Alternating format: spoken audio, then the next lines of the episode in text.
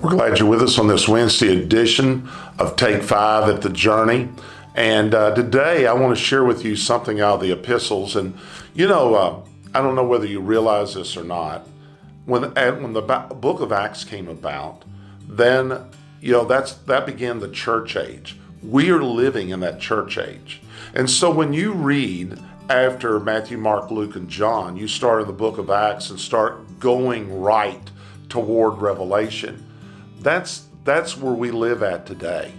That's the things the you know the new birth, being the righteousness of God, understanding who we are in Christ. It's those things that we can begin to read. And I want to share a scripture with you out of Romans 8 14 today. For as many as are led by the Spirit of God, they are the sons of God. You know, we are led by the Holy Spirit. When we ask Jesus Christ to come into our life and we actually become born again, become a Christian, the Spirit of God comes into our spirit and makes our spirit alive. And it's from there that the Holy Spirit is inside of us and He leads and He guides us and He shows us all things.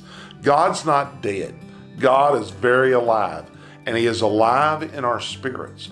And we need to trust our spirit. And I want to say this to you the number one way that God is going to lead you is by the peace of God that's inside of you. Whether you have peace about a situation or you don't. It's the number one way to be led. He, it calls him like the umpire of our spirit. So I want to encourage you today. Let the Lord lead you today.